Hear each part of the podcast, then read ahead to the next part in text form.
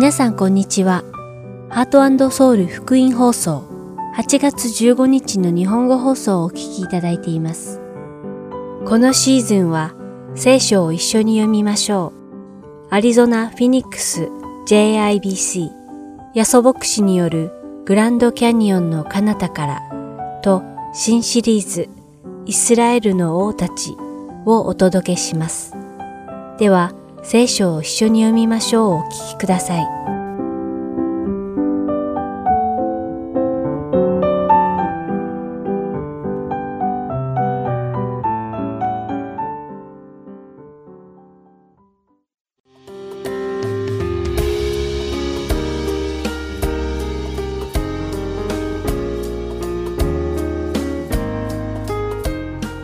皆さんこんにちは。聖書を一緒に読みましょうの時間です。お相手はダイヤモンド優子がお送りします。神様は天地を創造された後に人を作りになりました。しかし人は神様に逆らい罪を犯しました。そして罪を犯した人はどんどん神様から遠ざかっていきました。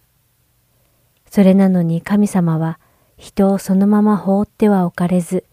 救いの手を伸ばしてくださいました。そして神様は、すべての罪人たちの中から、アブラハムという一人の人を選ばれ、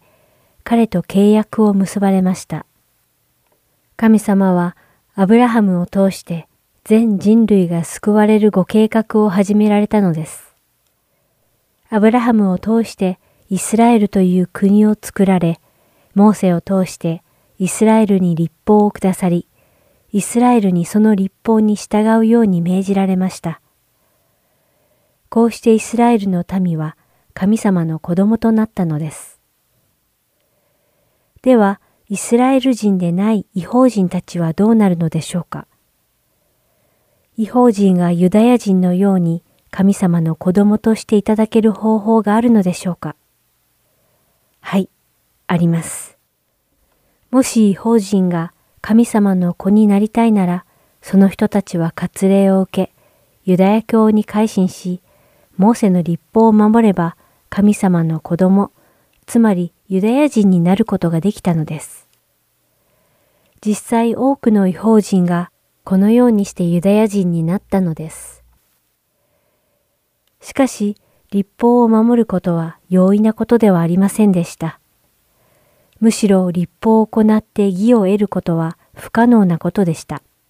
なぜなら立法は神様が私たちにお定めになられた義の基準がどれだけ高いかを示すものだったからです。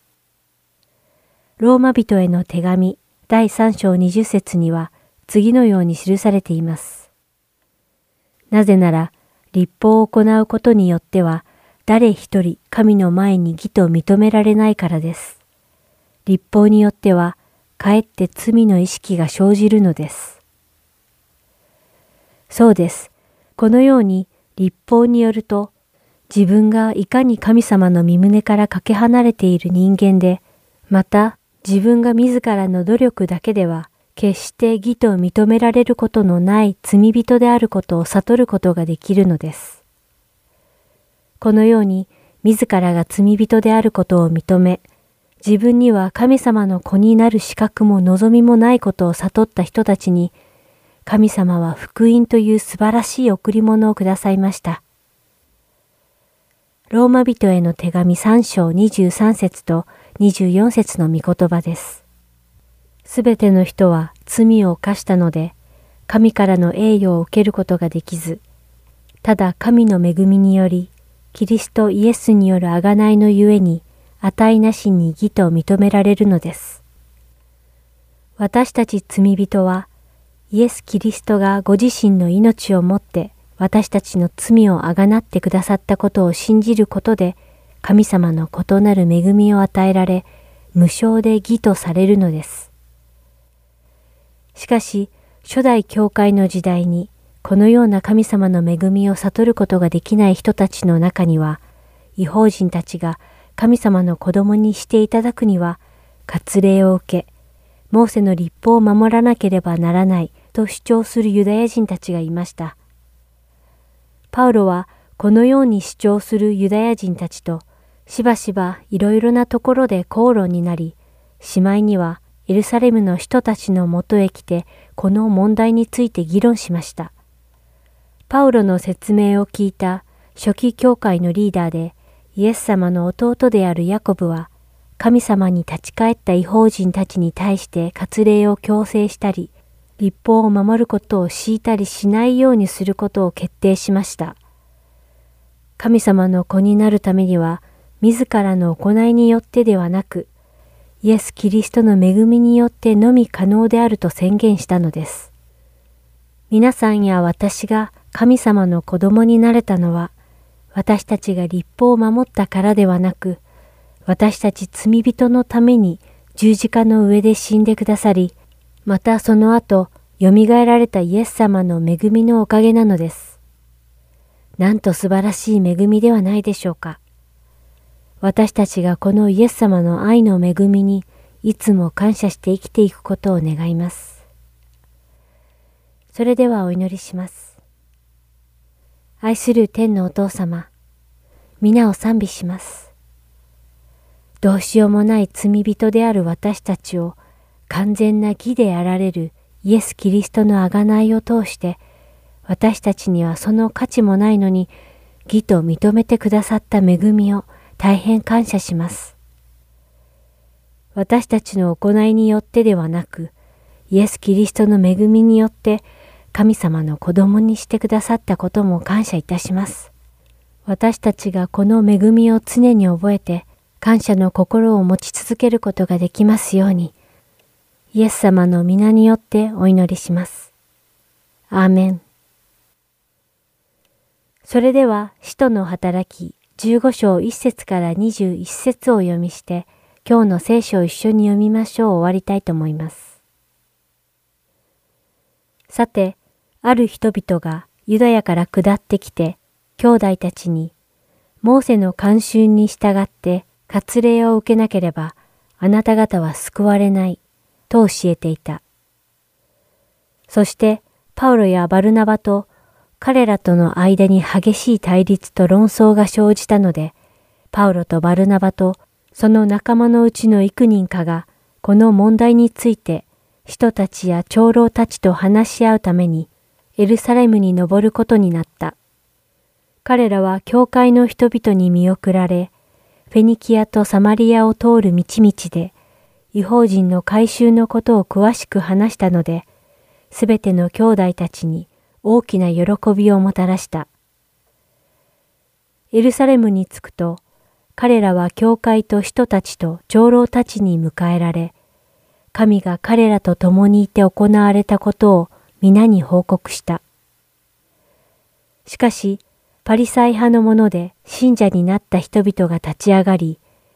違法人にも割礼を受けさせ、またモーセの立法を守ることを命じるべきである、と言った。そこで人たちと長老たちは、この問題を検討するために集まった。激しい論争があって後、ペテロが立ち上がって言った。兄弟たち、ご存知の通り、神は初めの頃、あなた方の間でことをお決めになり、違法人が私の口から福音の言葉を聞いて信じるようにされたのです。そして人の心の中を知っておられる神は、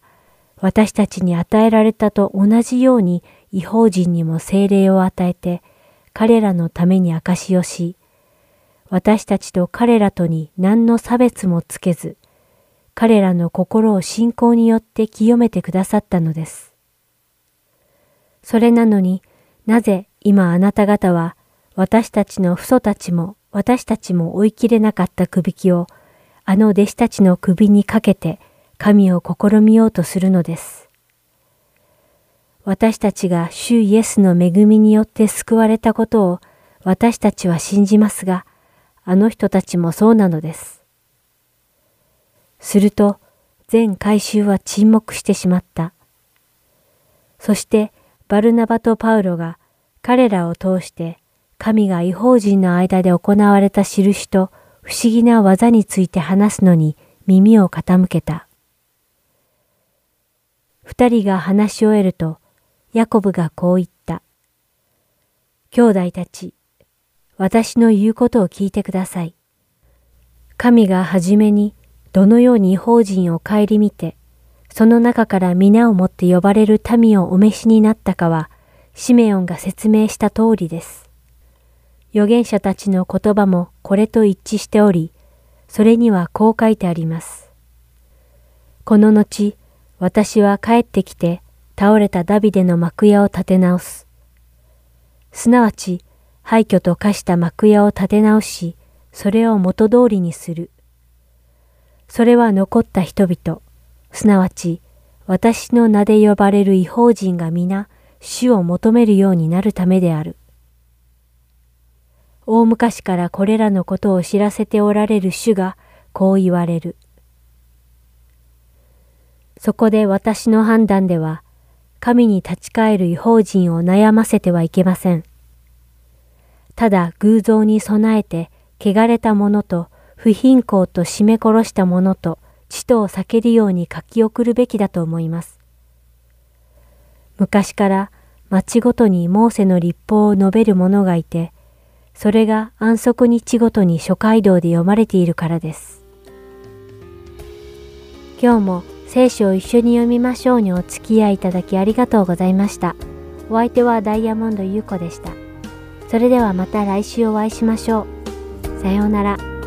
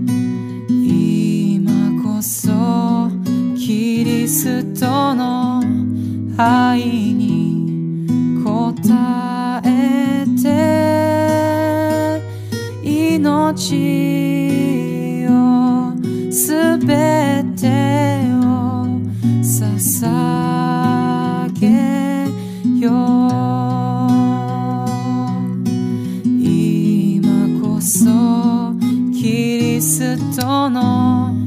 愛に応え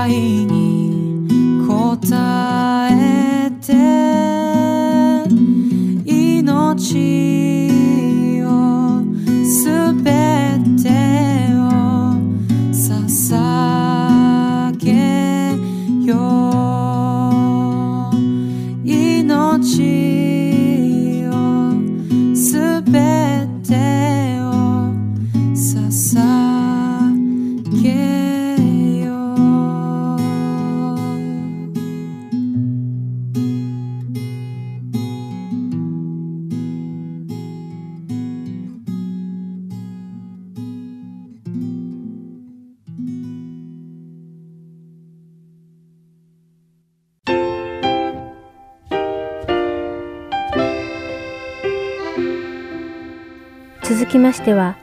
アリゾナ・フィニックス JIBC ヤソ牧師によるグランドキャニオンの彼方からお聞きください。今日のタイトルは人間関係を変える4色パート1です。ヤソ先生のお話を通して皆様が恵みのひとときを送られることを願います。はい、それではですね、えー、今から聖書をですねあの一緒に学んでいきたいと思っておりますがその前にお祈りします。神様今日から私たちは本当に新しく主よあなたの導きを求めてまいりたいと思っております。特にこの今日から6回にわたって本当にあなたに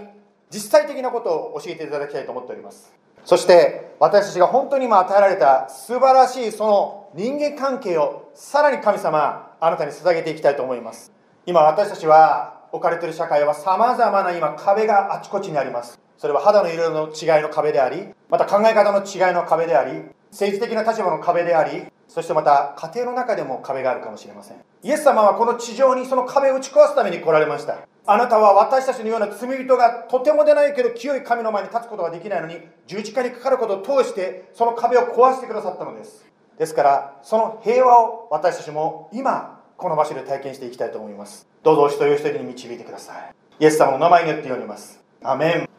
はい。まあ、5月にですね母の日をした時にですね、まあ、こういうメッセージをさせていただいたんですね。はい、まあ、愛はということでですね、まあ、愛について話をさせていただきました。そしてそこでですねイエス様が相手に使えるその模範を示されたことそのことを共にですねお話から学んでまいりました。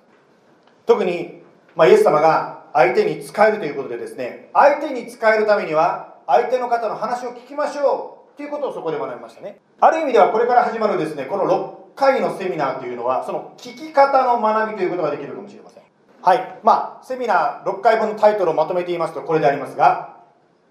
人間関係を変える4色というタイトルの学びであります。まあサマーセミナーということでですね特別に話をつけさせていただいたのは理由があります。というのはですね、まあ、普段皆さん教会に来られると教会の牧師先生のお話というのは大抵こういうパターンが決まってると思うんですね。牧師先生がですね聖書の教えは何かということをですねいろんな形でですね聖書の教えは何かということを説明されます。そしてま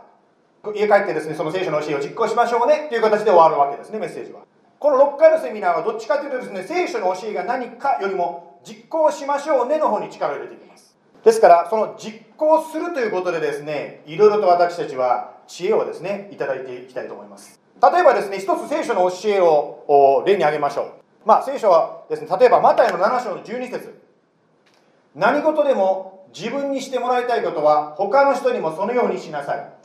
でもちろんですね、まあ、これはどういう意味ですかとか、いろいろとですね、ギリシャ語とかヘブル語とか使いながらですね、牧師先生がお話しするわけですけど、しかし、今回のセミナーは、そういうことよりももっと、これをじゃあ、どうやってあなたが自分の家で、また職場で、近所の人の間で実行するんですかについて話したいと思います。例えばですね、自分にしてもらいたいことを他にしましたに、そのようにしなさいってどうやって実行しますか？例えば、ある奥さんがですね、この教えを考えた時に、あることに思いつきました。その奥さんはですね、料理が大好きなんです。ご主人の誕生日が来ました。そうだ。主人にあの外でバーベキューができるあの高価なバーベキューセットを買ってあげよう。私は料理が好きだし主人もきっとそれをあげるならばありがとうと喜ぶに違いない。そこで誕生日が来てご主人にですね庭出てみてほら庭のテラスの上にタラーってですピカピカのこのですねバーベキューセットを見せたんですご主人。にそれを見たご主人何て言ったと思います？実はそのご主人怒ったんですね。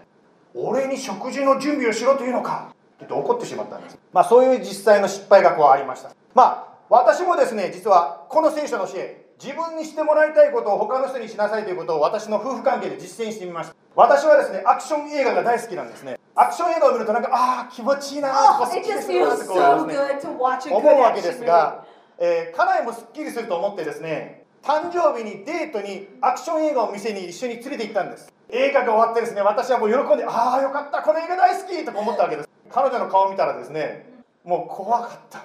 もうフリーズしてたんですね。まあそういうことでですね私は好きだからと思ってですね相手にしてあげたことが逆に喜ばれなかったというそういう失敗を私もしました。まあこれはですね言葉コミュニケーションでももしかしたら起こってるかもしれません。まああなたの心相手をケアする心例えば先ほどのですね贈り物を送った人の話だとご主人が喜ぶだろうと思って喜ばせようと思って思ったその心が相手には伝わらなかったわけですね。まあこのサマーセミナーではですねその相手の話の聞き方の学びをします。また相手に合わせてどう話すかのその話し方の学びをします、まあ、先週ですね家内がですねこのセミナーでですね、まあ、私たちすでに受けたんですけども、まあ、自分がどうだったかということをちょっと家内が話してくれましたよね。その中で家内が言ってましたけどもこれは男女の違いという問題を超えてるものである。また文化の違いを超えてる問題があるんだ。それをに気づいたということをですね家内がこのセミナーに出た時に感じたっていうんですね。まあコミュニケーションと言いますとですね今私が置かれているこのコロナウイルスの時代ですね。そのコロナウイルスの時代を通してですねやはり人間関係が悪くなった方がいるということをですねニュースでよく聞きます。普段はですね仕事に趣味に行ってですね本当に家族がバラバラなのが一緒になるとやっぱりどうしても摩擦が起こってしまう。ですから私にも何らかの形でですねこのコミュニケーションということを学ぶ必要があります。ですからこの6回のセミナーを通して実際的なことをですねコミュニケーションを学んでいきたいと思います。このセミナーは実はですね日曜日にメッセージで話しますそれとともにスモールグループでディスカッションするというこの2つが1つになっておりますはい、このように礼拝で学び、またスモールグループでディスカッションしながら、共にコミュニケーションをですね、本当に良くしていきたいと思います。はい、さてですね、人間というのはですね、昔からさまざまなグループ、さまざまなタイプにですね、人間をこう分けてきました。例えばですね、まあ、性格、外交的な人と内向的な人。また、タスク思考なのか、人間思考なのか。はい、まあ、もうちょっと説明しますね。外交的というのはどういう人かと言いますとですね、外交的な人というのは、えー、考えや感情を外に表す、ね、要するにまあよくしゃべるということですね。では内向的 introvert の人はどういう方かと言いますと考えとか感情を自分の内側でこうに向けるタイプの人ですね。また話すということに関って言うならばですね外向的な人 extrovert の人は考えとか感情話す中でまとめていくんですね。最初はですねこの人何言ってるのって言ったらごめんなさい extrovert の人すいませんが とにかく言ってるうちにだんだん考え方がまとまってくるんですね。まあ、内向的な人 introvert はその逆で考えの中でずっといろいろ考えてるわけですね。考えて自分の考えを感情や考えをまとめてその後で話すっていうことなんですね。それが内向的な人です。例えばですねここで私が質問して最初に答える人は大抵エクストロバートと思うんですね。というのは内向的な人はですね質問の内容をこう考え出してしまうわけですね。外交的な人は喋りながら自分が何を考えてるのかをこう考えて作っていくわけです、まあ、このように考えると皆さんの、ね、人生の中でもですねああの人はこれだからこうなんだということを、ね、考えるかもしれません。もう一つですねタスク思考と人間思考というこの2つがあるという話をしましたがタスク思考の人はですね物事を予定通りに成し遂げることを重視します人間思考の人は人間関係を重視するわけですねねですから何かやりましょうと言ってもですね人間思考の人はですね、途中でいろんな人と喋ったりしてる、こうやってるわけですね。しかし、タスク思考の人は、早く行こうよ、ほら、早く早くってこうなっちゃうわけですね。まあ、もちろんこういう話をするとですね、そんな先生、人間をこんな右と左に外交な一個タスクして、そんなきちっと分けることなんかできませんとこういう方いらっしゃるかもしれません。ですから最初に言いましたように、これはですね、聖書の教えの実行の仕方の話であって、バイブルがこれを教えてるというわけではないのでごあのご注意ください。この知識を持っている時に、あなたが他の人と交わる時に非常に役に立つので使っているのであって、別にこれがバイブル聖そうではないということです。まあ、皆さんの中でですね、結婚カウンセリングというのを受けた方いらっしゃるかどうか知りませんけども、私たちもですね、まあ、そういうことを受けたことが実はあるんです。その時に最初にですね、まあ、このような話をされて私は最初憤慨してしまいました。まああのねサイコロジーとかですねそういうカウンセラーの人には申し訳ないんですけど私は思ったのはこれ全然聖書と関係ないのにこんなことやったって意味があるかとこう私は思ってしまったんです。しかしですねまあそれで怒るのを我慢してですね、まあ、とにかくカウンセリング受けてんだからまあこれを我慢して聞きましょうということをしたんですね。しかし分かったことはですね本当にこういうこの世の知識っていう言い方悪いですけどこういうことが欠けてるとどうしても人間関係がうまくいかないということに気づいたんですね。特にですね、まあ、ここにはですね、ヒロさんがいらっしゃいますけど、ヒロさんは車直すのがお好きな方、上手な方ですよね。もちろんですね、聖書の中からですね、車を直すことについていろんな成功を出すことができるかもしれません。しかし、それとともにですね、いろいろと実際的なこと、これをこうやったらこう治るんだということは経験の中でいろいろ学んでこられたと思うんですね。私たちも聖書を通してこうやりましょうという教えがあります。それをどのように実行していくかということをこのように具体的な、まあ、これは人間の知恵かもしれないけどその人間の知恵を通してですね学んでいって人間関係を改善していくことができるんですね。まあこの話ですね難しいと思われるかもしれない。もうちょっと簡単になりますからもうちょっとお待ちくださいね。この専門的な話終わりますから。はい。この外交的内向的タスク思考人間思考を組み合わせると4つのタイプが実はできるんですね。まあこのセミナーでは4つの色という言い方をします。赤と黄色と緑と青ですね。はい。ちょっとそれを見ていきたいと思うんですけどまずですね外交的でかつタスク思考の方その方は赤であります。その方はまたは動物でいうとライオンということになります。別になんでライオンなんですか言わないでください。これはあのある学者さんがこういうふうに言ったわけですからそれを使っているわけです。ではですねこの外交的であり人間思考の場合は黄色であります。この動物何か分かります？これ。オトね。そうそうそう。カワウソオトなんですね。これは黄色でございますね。では今度は外交的じゃなくて内向的でかつですねタスク思考の人その方はブルーでございます。はいこの動物はビーバーですね。または青という言い方しますけど分かりやすいからね。はい残った緑はでは何が残ってるかというと内向的でありかつ人間思考ですね。はいそして動物はゴールデンリトリーバーですね。がねあそういうタイプだというふうにまあそうなっているわけですね。はいさてですねまあこのようにですねいろんな人間の姿がこうあるわけですけども、まあ、先ほど紹介しましたようにですねえー、ど自分が何なのか大体皆さん見当ついてると思います。はい。まあそして前にねこういうね私はねビーバーなのよとかですね私はライオンなのよっていうのテスト受けた方いらっしゃると思うんですけど。しかしちょっと今日ですねケイラブ君とグレイスベサニちゃん頼んでですね皆さんに渡していただきたいと思いますでこのテストに答えると4つの色のうちのどの色かということが分かってきます。特にですね以前こういうテストをやったことはこれ正直言ってこのねビーバーだのなんだのテストとかはあっちこっちにもあります。もうこれはエンシャンと古いあの話ですね。しかし今回特にですね人間関係を良くするための学びの中でこれをやりたいと思います。ですからすでに取った方がある方も自分でこのテストに答えてまず私が何者なのかということを知っていただきたいと思いますまたですね何、えー、て言うんですか？えー、相手のコミュニケーションですから相手を理解する必要があるんですけどもこのテストを取ることを通して相手を理解する助けにもなります。はい今インターネットでですねカメラの前に手を伸ばして私にはテストないんですかという方いらっしゃると思うんですけどインターネットの方はですね画面にも出てますけどその紙がなくてもインターネットでぜひ Google してください。ライオン、 otter、ビーバー、ゴールデンリトリバーテストというふうにですね検索していただくと出てきます。いっぱいありますこのテスト。まあ、ライオンが赤、そして、えー、 otter がイエローですね、そしてゴールデンリトリーバーがグリーン、そしてビーバーが青ということになるわけです。はいまあ、人類は70億いますから、一人一人がユニークであります。ですから、皆さん、実はですね、私は赤ばっかりじゃなくて、赤にイエローが混じってたりですね、赤にブルーが混じってたり、色と色が混じるはずです。まあ、そのようなですね、ことをですね、この知識を持ることを通してですね、あなたが何者なのかということをよく知ることができます。そして、相手を知ることができるよ。うになります。そのことを通してコミュニケーションが変わるんですね。なぜならば自分がこう思って喋っても必ずしも相手が同じように取るとは限らない。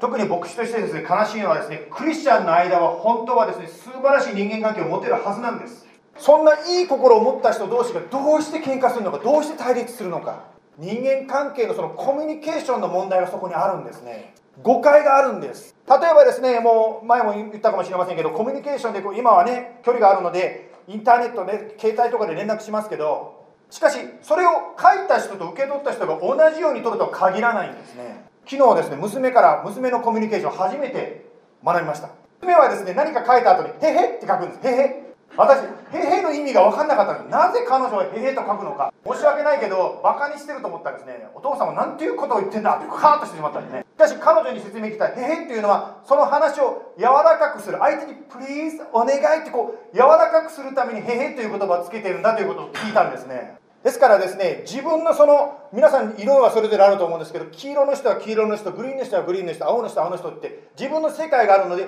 みんな同じようにそのことを考えると思ってしまうんですね。はい。ですからぜひですね、まあ、この6回のセミナーを通してですね、まあ、一緒に学んでまいりたいと思います。この6回のセミナーのベースとなる聖書の言葉があります。これはですね今日は深くは説明しませんがこの6回の中でですねもう少しこの聖句の内容については説明させていただきたいと思います。この聖書箇所ですねエペソの4の29悪い言葉を一切口から出してはいけません。ただ必要な時人の徳を役なのに役立つ言葉を話し聞く人に恵みを与えなさい。相手の話を相手の徳を立てるような話をしましょうと言っておりますね。そのためには相手を知る必要があります。まあ詳しいことはですねスモールグループでですね続けて話していきたいと思います。来週のこの日曜日はですね、パート2の話をまずここでさせていただきたいと思います。パート2はですね、ちょっと宣伝させていただきますと、それぞれの色の長所と短所を学んでいきます。つまり、どの色がどの色に勝っているということではないということを言いたいわけです。すべての色に良いところがあるんですね。また、すべての色に、まあ、欠点というか短所というのがあるんですね。つまり、これは色ではなくて人間でありますから、すべての人に良いところがあるんですね。そして、まあ、短所というか弱いところがあるわけですね。そのことを理解していくときにコミュニケーションがさらに良くなっていく。ですからこの色の知識を持っていることは自分を理解し相手の話を理解する助けになります。またこの知識はですねこの4つの色の知識を持つことは相手を理解しどのように話せばいいかが分かるようになってくるんですね。ではお祈りいたしましょう。イエス様今の世の中本当に私たちは平和を必要としております。あなたは平和を作る人になるように私たち一人一人呼ばれました。どのようにじゃあそれを実際的に実行したらいいんでしょうか。もし私たちの一言葉が人のムードを変えるアトモスフェアを変えることができるならばどのように話したらいいか教えてください。こうして一緒にあなたを通して学びまた成長できる機会ありがとうございます。それとともに本当に祈りたいと思いますが主よ人間関係を壊して喜んでいるのは一体誰でしょうか。夫婦関係を壊して喜んでいるのは一体誰でしょうか。以前に「ワールーム」という映画であったように夫婦関係を壊している敵は夫でもなく妻でもありません。悪魔がそれぞれの人間関係を壊そうとしています。親子関係を壊そうとしております。また肌の色の違う人たちの関係を壊そうとしております。主をどうぞイエス様にある平和をいただくことができるようにどうぞ私たちを助けてください。そして平和をこの地上にもたらす。あなたの器として用いてください。イエス様の名前によって祈ります。アメン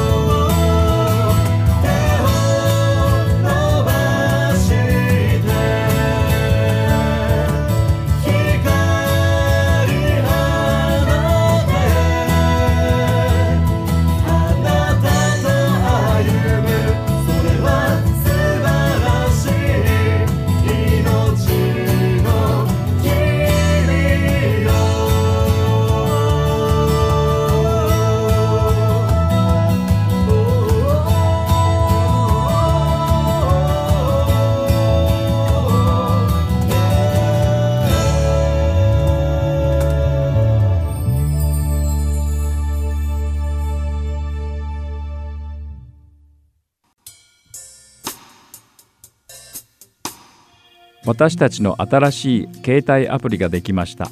どうぞ Heart Soul Gospel Ministries のアプリを Play Store または App Store からダウンロードしてください。今週のプログラムや過去のプログラムを聞くことができます。Android 携帯や iPhone で Heart Soul またはアルファベットで HSGM と検索してください。ご質問がありましたら電話または E メールでご連絡ください電話番号は602-866-8999 E メールアドレスは heartandsoul.org at gmail.com です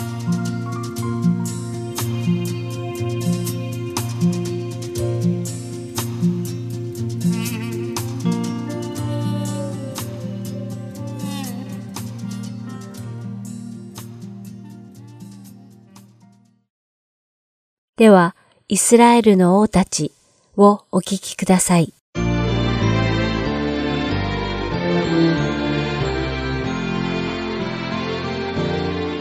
皆さんこんにちは。イスラエルの王たちの時間です。お相手は横山勝です。今日も一緒にイスラエルの王たちの話を通して、サムエル記第1から歴代史第2までを学んでいきましょう。さて前回は、主の身旨に従わず、自分の思い通りに生きてしまったために神様からとうとう見捨てられてしまったサウル王の話をしました。何度忠告しても神様に不従順な行動をし続けるサウル王のことを預言者サムエルはひどく悲しんでいました。すると主はサムエルの前にその見姿を表されサムエルにサウルのことでは悲しまずベツレヘムにいるエッサイのところへ行くように仰せられました。その理由は、主はエッサイの息子たちの中に、サウルの次の王になる者をすでに見つけておられたからです。サムエル記第1、第16章1節を読んでみましょう。主はサムエルに仰せられた。いつまであなたはサウルのことで悲しんでいるのか私は彼をイスラエルの王位から退けている。角に油を満たして行け。あなたをベツレヘム人、エッサイのところへ使わす。私は彼の息子たちの中に私のために王を見つけたから。とあります。サムエルは主の御言葉に従い、メスの子牛一頭を連れてベツレヘムに行きます。そしてそこで主が次期イスラエルの王としてお選びになったエッサイの8番目の息子ダビデに会うのです。ダビデは盾ごとを弾き、歌を読むような豊かな感受性を持っていただけでなく、羊の群れを襲う獅子や熊を殺しては、その口の中から羊を救い出すほど勇ましい少年でもありました。そして何より素晴らしかったことは、このダビデは主を信じ、すべてを主に委ねるものだったのです。そこでサムエルはまだ若かったダビデの頭に油を注ぎました。聖書学者たちによると、この時のダビデはまだ15から17歳だったそうです。さて、時を同じくして、主の霊はサウルから離れてしまい、主からの災いの霊が彼を怯えさせていました。そして、盾ごとを上手に弾くというダビデの噂を耳にしたサウルは、彼を連れてこさせて、自分のために盾ごとを弾かせました。こうしてダビデは、宮殿で王のために盾ごとを弾き、また、父の羊の世話をするために家に帰るという生活を繰り返していました。さて、ダビデが宮殿と自宅を行き来している間に、ペリシテ人がまたイスラエルに攻め入ってきました。そしてペリシテの軍勢は、今度は戦士ゴリアテに先陣を切らせて攻めてきたのです。このゴリアテは、桁外れた巨人で、その背丈は6キュビト半、現在の単位に直すと約2.9メートルもありました。頭に青銅の兜をかぶり、鱗とじの鎧に身を包み、足には青銅のすね当てをつけ、背中には丸太のように巨大な聖堂の投げ槍を背負っていました。そしてゴリアテはイスラエルの民の前に出て今日こそイスラエルの陣をなぶってやる。一人をよこせ。一つ勝負をしようと叫びました。サウルもイスラエルの軍勢もこの巨大戦士ゴリアテの言葉を聞いて意気消沈してしまい誰もゴリアテに立ち向かっていこうとするものはありませんでした。こうしてゴリアテは40日間毎日朝夕2回イスラエルの前に姿を現しては彼と戦う者を募っていたのです。そしてその40日目にたまたま戦場にいる兄たちに食事を届けに来たダビデがゴリアテの挑発の言葉を聞いてこの巨人と戦うために名乗り出たのです。しかもこのまだ少年だったダビデは鎧もつけず杖と川で拾った滑らかな石を5つそして石投げだけを手にして巨大なゴリアテの前に堂々と立ちはばかったのです。鎧もつけず体も小さく若かったダビデがイスラエルの代表選手としてペリシテの巨人に立ち向かう姿はどう見てもイスラエルの悪あがきにしか映りませんでした。ペリシテ人たちはゴリアテの勝利を確信しダビデを嘲笑いました。しかしペリシテ人が知らなかったのはこのダビデは主に絶大な信頼を置いて戦いに挑んでいたということです。そしてまだ幼さが残るダビデはゴリアテに向かってお前は剣と槍と投げ槍を持って私に向かってくるが私はお前がなぶったイスラエルの先人の神万軍の主の皆によってお前に立ち向かうのだと言い放ったのです。槍と盾を持ったゴリアテにダビデは神の名によって対峙しました。そしてダビデは石投げのたった一撃でこの恐ろしげな巨人ゴリアテを倒してしまいました。ペリシテ最強の巨人戦士のゴリアテがあっさりと倒されたのを見たペリシテ人たちは混乱し恐れあちこちへ逃げ惑いました。イスラエル軍はペリシテ軍を追跡し倒すことができました。そしてサウル王とすべてのイスラエルの民は勝利の歓喜の声を上げました。その後ダビデはサウル王のために戦士となり知略に長けた戦闘を行い行く先々でイスラエルに勝利をもたらしたのです。やがてサウルはダビデをイスラエルの軍の戦士長に任命しました。しかし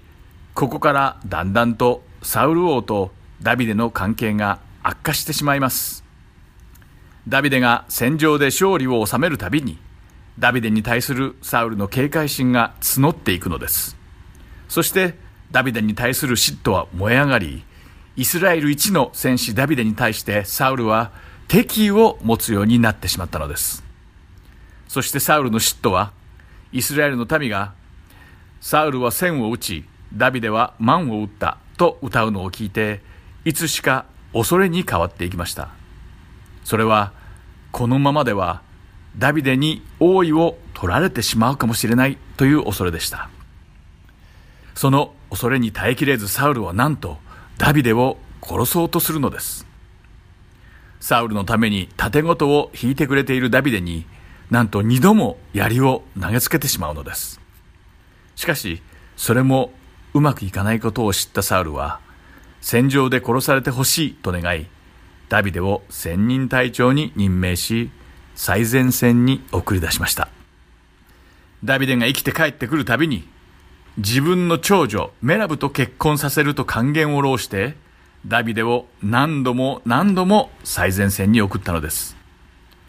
もちろんサウルにそんな気は毛頭なくただただダビデが戦場で殺されてくれることを願ってそうしていたに過ぎません。しかし、そんなサウルの死枠を裏切り、ダビデはかすり傷一つ負うこともなかったのです。それは主がいつもダビデと一緒に戦ってくださっていたからです。だからこそダビデは傷一つ負わずに常に勝利を続けることができたのです。サウルのダビデに対する妬みと殺意は、ますます深く大きくなっていきました。そして戦地に行けば、ダビデと結婚させると約束していた自分の長女メラブを他の人と結婚させてしまいます。またこの時サウルは自分の下の娘のミカルがダビデを愛していることに気づいてしまいます。そして今度はこのミカルを餌に再度ダビデをペリシテ人と戦わせて殺そうと考えました。サウルは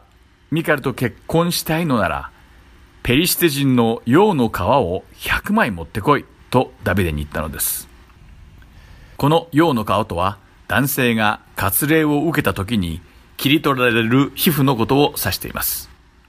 ペリシテ人の羊の皮を持ち帰るためにはダビデは多くのペリシテ人を殺さなければならず、その時にダビデが殺されれば幸い。万が一に生きて帰ってきても、100枚もの羊の皮など取ってこれるはずがないので、どちらにしろ、ミカルとは結婚できないだろうと画策したのです。ところが、またもや予想を裏切り、ダビデはサウルが指定した2倍の羊の皮を持ってきたのです。仕方なくサウルはダビデをミカルと結婚させなくてはなりませんでした。どんなに策を浪しても死なないダビデに対するサウルの殺意はますます募り、ついには家族や家来全員に向かってダビデを殺せと命じてしまうのです。しかしダビデは妻のミカルとサウルの息子のヨナタンの助けによってサウルの脅威から逃れることができました。しかし執念深いサウルはそんなことでは諦めませんでした。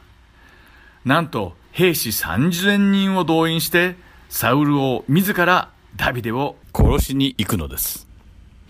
しかしまたもヨナタンの助けによってこの災難を逃れたダビデはエルサレムの北にあるノブに向かいました。そこでダビデは祭司アヒメレクに出会います。そしてアヒメレクの助けによりダビデは性別されたパンとゴリアテの剣を得ることができました。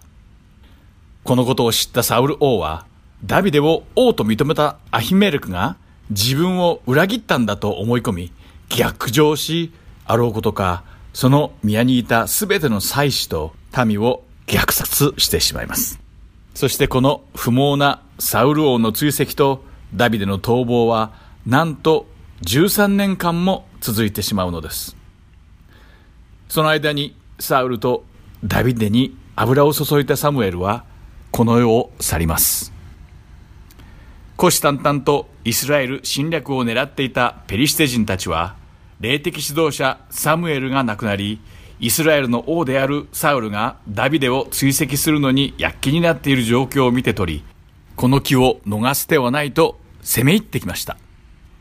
慌てたサウルは全てのイスラエル軍をギルボア山に集結させましたが、ペリシテ軍の勢いに圧倒され、イスラエル軍の士気は地に落ちてしまいます。そして恐怖に襲われたサウル王は、その時になってやっと主に助けを求めるのですが、主は何もお答えにはなりませんでした。そしてサウルの恐れは現実となり、ペリシテの攻撃が始まって間もなく、イスラエル軍はあっけなく崩れてしまいます。敵に背を向けて逃げようとしたイスラエルの兵士の大半がギルボア山で殺されてしまうのです。また死を信頼せず不従順であったサウルも3人の息子ヨナタン、アビナダブ、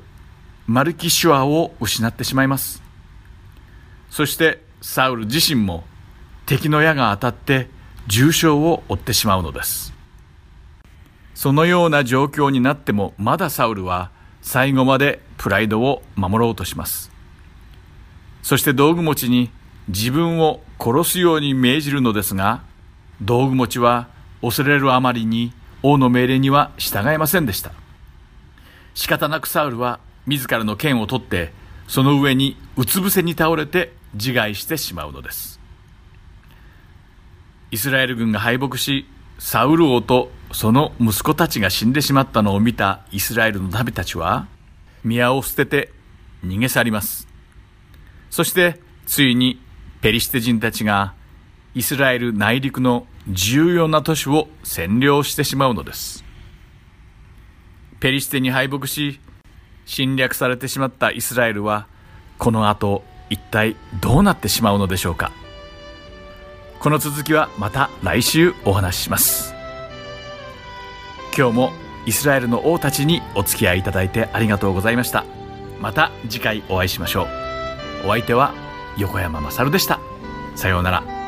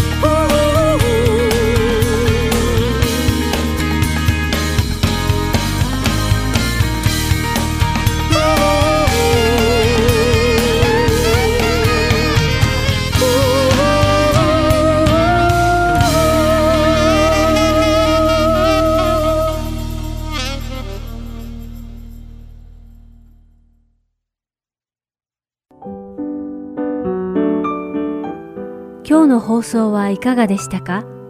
最後までお付き合いくださりありがとうございました。また来週お会いしましょう。